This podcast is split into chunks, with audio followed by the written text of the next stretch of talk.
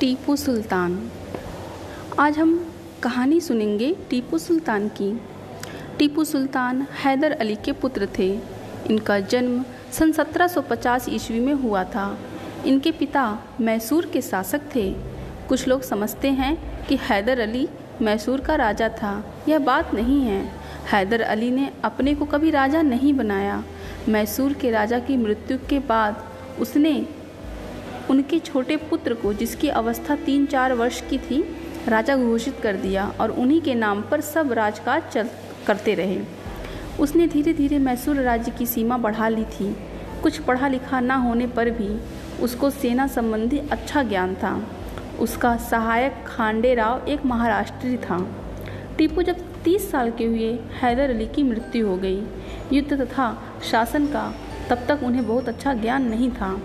उस समय भारत में इंग्लैंड की ईस्ट इंडिया कंपनी अपनी राज्य फैला रही थी। हैदर अली कई बार कंपनी से लड़े थे, जिसके कारण टीपू को अंग्रेज़ों से लड़ने के रंग ढंग की जानकारी हो गई थी। इस युद्ध में टीपू ने नए ढंग के आक्रमण का तरीका निकाला था। वे एकाएक बहुत जोरों से बिजली की भांति आक्रमण करते थे और शत्रु के पैर उखड़ जाते थे। हैदर अली स्वयं पढ़े लिखे नहीं थे। परंतु टीपू की शिक्षा की उन्होंने अच्छी व्यवस्था की थी। अतः टीपू शिक्षित भी थे और घुड़सवारी में निपुण भी थे। जिस समय टीपू के पिता की मृत्यु हो गई और उन्हें टीप अपने पिता की मृत्यु का समाचार मिला, वह भारत के पश्चिम मालाबार में अंग्रेज़ों से लड़ रहे थे। उन्हें लड़ना छोड़ना ही उचित समझा। वहाँ सभी दरबारियों तथा मंत्रियों ने इन इनको, इनकी ही सहायता की और टीपू को मैसूर की बड़ी सेना का सेनापति बना दिया गया। इसके बाद उन्हें अंग्रेज़ों से लड़ाई लड़ने का प्रबंध करना था। अंग्रेज़ों ने मराठा से संधि कर ली और टीपू पर आक्रमण किया। इस लड़ाई में टीपू ने अंग्रेज़ों को पराजित किया। टीपू ने अपनी सहायता के लिए कुछ फ्रेंच सिपाही भी रखे थे, जो उन दिनों भारत में थे। अंग्रेज़ों ने टीपू से संधि की। इस संधि की बात करने के लिए अंग्रेज़ों की ओर से एक दल आया और टीपू से अंग्रेज़ों की संधि हो गई। अंग्रेज़ों ने यह संधि इसलिए की कि उन्हें स्वयं को शक्तिशाली बनाने के लिए कुछ समय मिल जाए, जिससे कि टीपू को हराया जा सके। इस संधि से टीपू निश्चिंत हो गए, जिससे वे अंग्रेज़ों की शक्ति का सही अनुमान नहीं कर पाए। टीपू को लगता था कि उनकी शक्ति अंग्रेज़ों के बराबर है और वे अंग्रेज़ों को पराजित कर सकते हैं।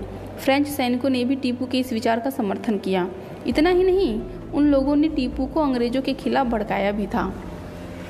उन लोगों का विचार था कि यदि अवसर मिले तो टीपू की सहायता से अंग्रेज़ों को भारत के दक्षिण से निकालकर स्वयं वहाँ राज्य करें।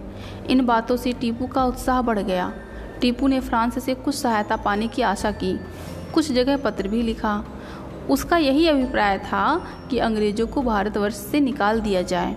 अंग्रेज़ों को इस बात का पता लग गया और उन्होंने टीपू को समय देना उचित नहीं समझा। उन्होंने टीपू के विरुद्ध सेना भेज दी।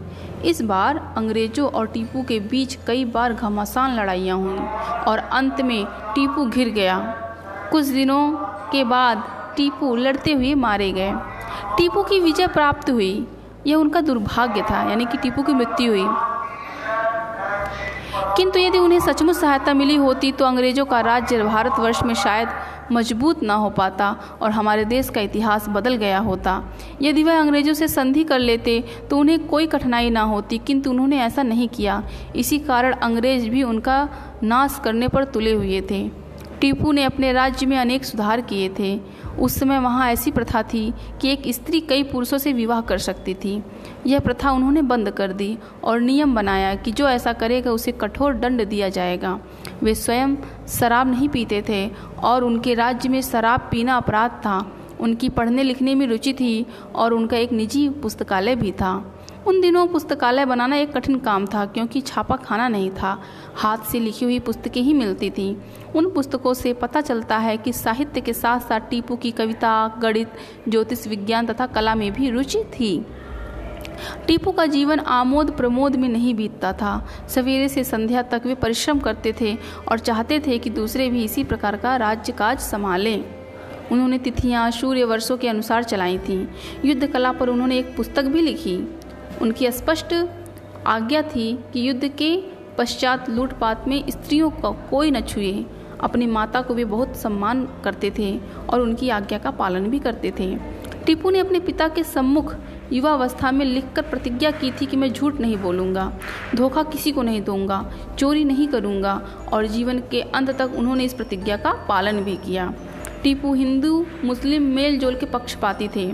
उनकी सेना में तथा मंत्रिमंडल में सभी धर्मों के अनुयायी थे। हाँ धोखा देने वालों के साथ उनका व्यवहार बहुत कठोर होता था और वे उन्हें दंड देते थे। टीपू वीर थे। अपने देश को विदेशियों के चंगुल से छुड़ाने का कठिन प्रयत्न भी किए। उन्हें सफलता नहीं मिली, किंतु उनके महान होने में कोई भी संदेह नहीं है। यह थी टीपू सुल्तान की कहानी।